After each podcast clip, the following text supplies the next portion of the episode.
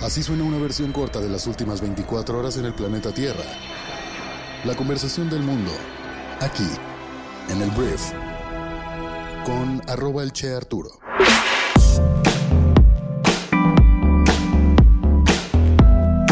Muy buenos días, bienvenidas, bienvenidos a esto que es el brief para este lunes 27 de marzo. Yo soy Arturo Salazar, soy tu anfitrión y uno de los fundadores de Briefy y en este podcast vas a informarte con todas esas noticias que debes conocer para tener temas de conversación y ser una persona bien informada. Antes de comenzar quiero decirte que este podcast es traído a ti por Briefy, nuestra aplicación móvil para líderes de negocios que te ayuda a desarrollar habilidades como liderazgo, como gestión, como eh, manejo de equipos y muchas otras cosas más vitales para tu manejo de una empresa en 15 minutos al día. Espero que te genere mucho valor, que la descargues y la pruebes durante 14 días totalmente gratis y te agradezco una vez más por estar aquí. Vamos a comenzar con esto, que es el brief. Hoy el brief en cuanto a México tiene muchísimo que ver con el tema del INE y el plan B de la reforma electoral. Voy a comenzar diciéndote que eh, un juez de la Suprema Corte de Justicia ha admitido la controversia constitucional presentada por el INE en contra de la reforma del gobierno y ha concedido una suspensión para que las modificaciones legales no se apliquen hasta que eh, se, hasta que los ministros, perdón, resuelvan si son constitucionales o no. ¿Qué quiere, qué quiere decir esto? Que em, el plan B de la reforma electoral no va a ocurrir hasta que los jueces determinen, después de un periodo que podría durar meses, si esto va a ser constitucional o no es constitucional.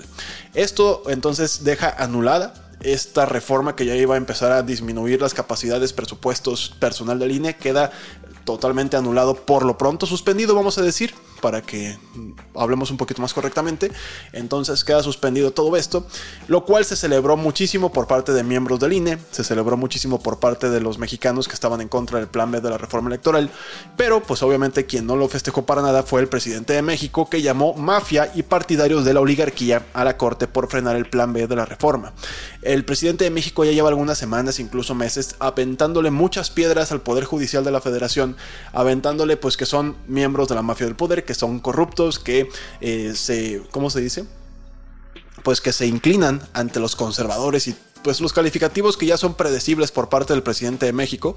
Entonces va a seguir pasando, sobre todo mientras las decisiones sigan cayendo del lado que no le parece tanto al gobierno de México. Entonces el mismo gobierno de México ayer habló de que va a impugnar esta decisión por parte del, del tribunal o de este juez del tribunal y eso es eso mantiene las cosas tal y como estaban, ¿sabes? O sea, así se mantienen las cosas.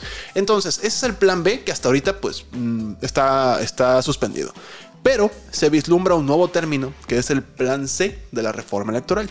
Y déjame platicarte de qué se trata el plan C de la reforma electoral. Se trata de que hemos platicado en este programa de cómo se están eligiendo nuevos consejeros o se están eligiendo los posibles candidatos para ser consejeros del INE porque este año terminan su mandato o su periodo dentro del INE, cuatro de ellos, entre ellos el consejero presidente Lorenzo Córdoba y Ciro Murayama, que también ha sido otro de los que han sido muy mediáticos últimamente. Entonces, dentro de estas elecciones hay un proceso que se ha venido em, denunciando por diferentes personas de organizaciones civiles el hecho de que han pasado personas pues muy cercanas a Morena. Y en esta ocasión, por un tema de paridad de género, la presidenta o la persona encargada de dirigir el INE tiene que ser una mujer. Y ya se eligieron a cinco personas que son las candidatas finales para ser eh, elegidas una de esas cinco. Y cuatro de ellas están bastante, bastante vinculadas con Morena. En teoría, debería haber un principio de imparcialidad y, te digo, en, en el escenario ideal, no debieron haber llegado a, este punto final. Y si me estás diciendo, oye Arturo, pues es que cualquiera tiene derecho a ser eh, por debajo del agua partidario de algún partido o preferencia por algún partido, nada más déjame darte más detalles. Mira, entre las finalistas está primero Marta Alcalde Luján, hermana de la secretaria del Trabajo María Luisa Alcalde Luján.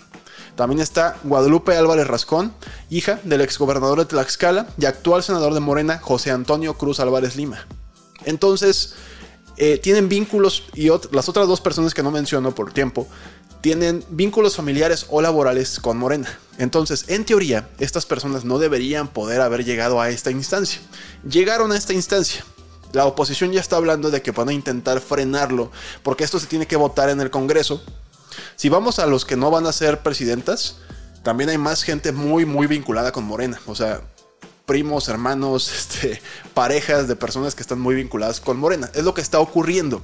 El tema aquí es que con la presidencia este, se van a votar, esto se va a votar en el Pleno de la Cámara de Diputados.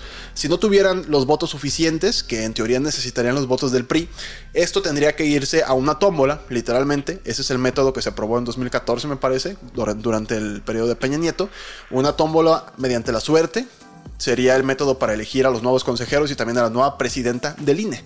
Entonces, ¿qué va, ¿qué va, a pasar? La neta es que no hay mucho que hacer la gente que está en contra de que sobre todo la presidenta sea alguien tan cercana a Morena, dicen es que ¿qué hacemos? No se puede hacer mucho. Al final se va a elegir lo que se va a elegir, no hay muchas cosas que se puedan hacer.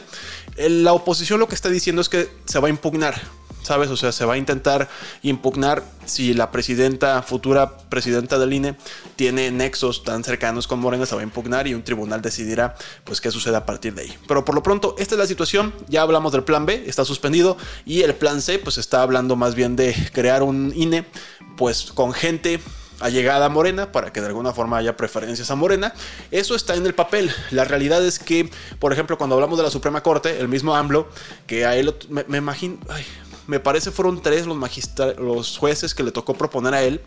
La realidad es que el otro día reconoció que pues se había equivocado porque también estaban a las órdenes de los conservadores porque no habían votado en ciertos puntos a favor de lo que él quiere o quería que votaran. Entonces, mira, en el tema del INE, si la constitución y las leyes y las reglas del juego están a salvo, creo que para mí eso es lo más importante. ¿Sabes? O sea, más allá de si es muy cercana a Morena o no esta persona, yo me quedo un poco tranquilo. Te digo, tampoco está padre que sea tan imparcial. Que te digo, falta por verse quién es y qué tan imparcial o parcial resulta ser. Pero el hecho de que esté suspendida el plan B y que las reglas se mantengan como han estado, de alguna forma da certeza y tranquilidad de que pues a pesar de que esté quien esté, hay una constitución y un país y una institución más fuerte que la persona que la represente, ¿sabes? Entonces eso me da cierta tranquilidad. Entonces, bueno, vamos a ver qué ocurre aquí. Ya te sabes entonces, plan A, pues fracasó, el plan B está suspendido, plan C es este que te estoy contando. Y pues bueno, veremos qué ocurre, pero también hay que decirlo, si eres una persona que está a favor de Morena, por favor dejemos nada más de pensar en inocencias y que esto es lo que debe ser y es lo normal. La realidad es que esto no debería haber pasado y estas personas no deberían ser candidatas finales para ser presidentas del INE. Entonces también creo que tenemos que tener un poquito de autocrítica al decir que esto es una mapachada. De, parece de tiempos del PRI. Entonces, si estás de acuerdo con esto, solamente después no digamos que ah, es que es muy diferente Morena que los partidos de antes perdón, pero esto es totalmente el PRI de los 70, 60. Entonces, nada más para dejar esa parte bien clara, creo que la autocrítica en Morena va a tener que llegar y pronto. Siguiente tema. Vamos a hablar, me parece, ya de temas, no, iba a decir internacionales, pero no. Voy a hablar de una noticia que no es nueva, es imposible que no sepas esto, pero tal vez si estás en otro país no sepas esto. Vamos a hablar de Chabelo. Mira, el señor, el señor Javier López Chabelo fue pues una persona que acompañó a las familias mexicanas durante muchísimos años en un programa que se llamaba En Familia con Chabelo, empezaba en la mañana de los domingos y duraba varias, varias horas. Durante décadas ocurrió este programa. Y bueno, era un programa en el cual Chabelo estaba caracterizado, es un personaje que en teoría es un niño, aunque es un señor, era un señor, y pues era un programa que había concursos y rifaba cosas y estaba, estaba muy, pues era parte de la cultura mexicana. Entonces el actor y comediante Javier López Chabelo murió este sábado a los 88 años de edad y su cuenta de Twitter lo confirmó. O sea, ¿por qué? ¿Qué pasó? Cuando se vio que Chabelo había fallecido, se reportó. La neta, del pobre de Chabelo lo mataron muchas veces. Con esto me refiero a que la gente inventaba que se había muerto. Entonces, y todavía había muchos memes, ¿no? De que quién iba a vivir más que Chabelo. Y bueno, el meme de la inmortalidad de Chabelo ya terminó. Irónicamente, ahora que muere, se hace todavía más inmortal porque será recordado por toda la vida como esta figura de la cultura mexicana eh, pues que acompañó a las familias, te digo, todos los domingos. Y pues bueno, eh, falleció de eh, complicaciones abdominales, así lo mencionaron los medios y la misma comunicación del el actor. Y pues bueno, en paz descanse Javier López Chabelo. Siguiente tema, vamos a hablar ahora de Estados Unidos, porque mira, una tragedia estaba azotando este fin de semana Estados Unidos, esto en Mississippi, porque un tornado atravesó este estado y el viernes por la noche dejó un rastro de destrucción, pasó con 160 kilómetros por hora y dejó al menos 23 personas muertas. Estados Unidos declaró ya el estado de emergencia para enviar ayuda adicional y recursos para poder ayudar a estas personas. Entonces, em, pues bueno, el gobernador Tate Rivers, Rips, perdón, tal cual dijo que Mississippi necesitaba oraciones y ayuda de todo tipo, entonces es lo que está pasando por lo pronto en Mississippi. Y mira, la noticia realmente más importante de Estados Unidos de este fin de semana tiene que ver con Donaldo, el expresidente más naranja del mundo, el señor Donald Trump. Porque este fin de semana Donaldo hizo su primer pues meeting oficial ya de su candidatura, precandidatura a la Casa Blanca 2024 y pues aventó realmente lo mismo de siempre. Esto fue en Waco, Texas, que Texas es un lugar que es republicano, pero también medio demócrata, ya se está haciendo cada vez más. El punto es que Donald Trump dijo varias mentiras, como siempre dice las mentiras. Bueno, afirmaciones falsas, vamos a decirle así, por si tenemos aquí un pro-Trump entre el público. Este, o afirmaciones incorrectas. Dijo que había ganado las elecciones en 2020, que se las habían robado, que habían sido manipuladas en su contra y que habían terminado y que también había terminado su administración de construir un muro fronterizo, lo cual pues también es falso. Hay huecos que lo comprueban tal cual.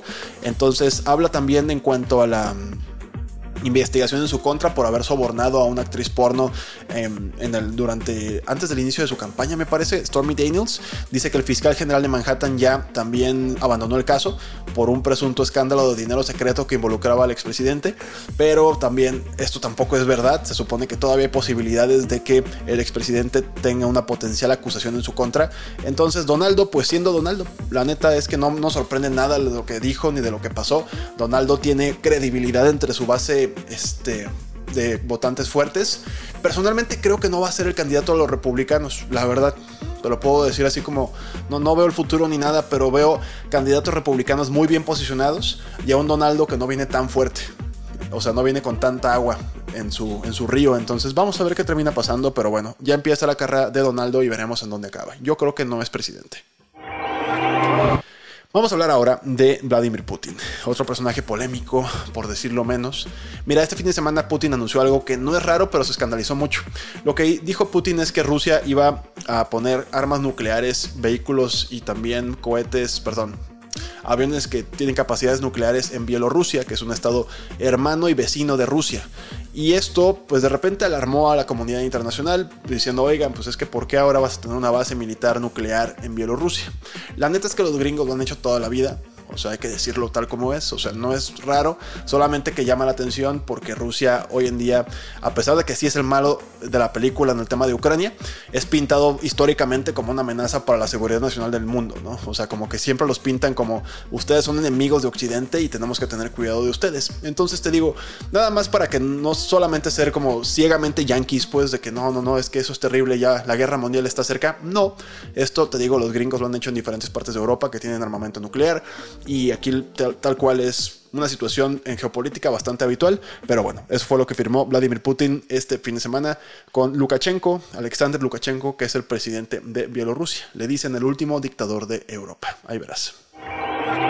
Ahora, vamos a hablar de Apple, casi terminando, porque Apple dio una noticia que a mí me emocionó mucho, porque no sé si tú has tenido la oportunidad de ver algún contenido de Apple TV Plus, que es su servicio de streaming, que hay mucha gente que, incluyéndome, dice que salió simplemente como una campaña de publicidad, pero que empezó a ganar premios, empezó a hacer cosas chidas y bueno, tal cual Apple TV Plus quiere dejar de ser conocido solamente por Ted Lasso, que es una serie espectacular, una comedia que es buenísima.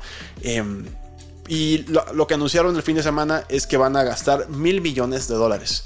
Mil millones de dólares en estrenos en el cine. Lo que quieren es tal cual el modelo Disney en el cual van a crear películas que van directamente a cines en todo el mundo y luego los van a estrenar también en su plataforma de streaming. La, idea es posicionarse mejor, tener mejor contenido, tener mejor también eh, tal vez más premios. Este, te digo, mil millones de dólares para Apple pues no sé, no sé qué, no sé cuánto tarda en ganar Apple mil millones de dólares. Pero te lo prometo, lo gana con los adaptadores de Lighting para auxiliar. O sea, lo gana con nada. Entonces, Apple sigue invirtiendo en este tema, que le da mucha promoción, que le da mucho posicionamiento, que le da mucho caché el hecho de ir a las galas de los Oscars y presentarse como un productor de cine. Entonces, bueno, Apple siendo Apple, entonces mil millones de dólares para producciones cinematográficas próximamente va a estar muy bueno, yo creo. Y ahora vamos a hablar de... ¿De qué voy a hablar? Tengo una nota más. Híjole, ya me acordé. Vamos a hablar de algo que es terrible. Te voy a platicar la noticia tal cual. Voy a hablar de Jonathan Majors. Jonathan Majors es un actor que lo has visto últimamente. Primero lo viste en Creed 3. Es el, es el antagónico de, de Creed 3. 3 este, y también lo viste en el universo cinematográfico de Marvel. Em, que es el último malo de... ¿Cómo se llama esta, esta película? La de Ant-Man la de Quentin Mania, se llama así. Es el, es el villano, pues, que se supone que iba a ser el villano de Marvel durante los próximos 5 años, 6 años. Y pues bueno, la noticia es que Jonathan Majors esto todo lo que te acabo de decir de trayectoria vale para pura madre porque fue arrestado por violencia doméstica este fin de semana. Se le acusa de agresión, intento de estrangulamiento y acoso a una mujer de 30 años en un caso de violencia doméstica, confirmó la policía neoyorquina. Entonces, eh, esto te digo, pésimas noticias para él obviamente, pero si es culpable de todo esto, merece estar en donde está. Sus abogados dicen que no es cierto, que van a intentar limpiar su nombre lo antes posible porque estás hablando del final después de, o sea, ya no tenemos, la sociedad ya no es posible que pueda tolerar que alguien sea un acosador, un abusador, un abusador doméstico o físico de una mujer y que de repente vuelva a la pantalla grande de que sí, Ant-Man, no sé qué, o los Avengers con este güey, la neta no. Entonces, él está en muchísimos problemas y también todas las casas productoras que tenían a este señor como un posible personaje a largo plazo, pues tendrán que pensar rápidamente qué van a hacer, porque si esto se concreta, adiós, adiós a este hombre y su carrera artística y tal vez también a su libertad. Muy bien, antes de irme te quiero hacer una recomendación en Briefy, que es el artículo y podcast que publicamos el día de hoy, que se llama Cómo volverte más colaborativo cuando te gusta tener el control. No sé si esto te sonó de entrada. No sé si te sonó así como algo que te gustaría poder hacer. La gente que somos como medio psicos con tener el control de nuestros equipos y los resultados, como que colaborar con la gente nos cuesta trabajo y me incluyo. Entonces en este artículo te damos herramientas concretas para que puedas empezar a delegar, empezar a tener un equipo mucho más interrelacionado, mucho más colaborativo, que esto al final te va a convenir a ti en tu agenda del día a día y también le va a convenir a todo tu equipo y a tu empresa por la productividad que van a tener. Entonces espero que puedas eh, verlo o escucharlo en Briefy, te lo recomiendo bastante. Y por último, te quiero agradecer por haber estado aquí. Gracias por ser parte de este podcast, por compartirlo, por darle like, escribirte, suscribirte, perdón, a nuestro canal de YouTube y también te digo pasárselo por WhatsApp o en redes sociales a tus amigos y familiares.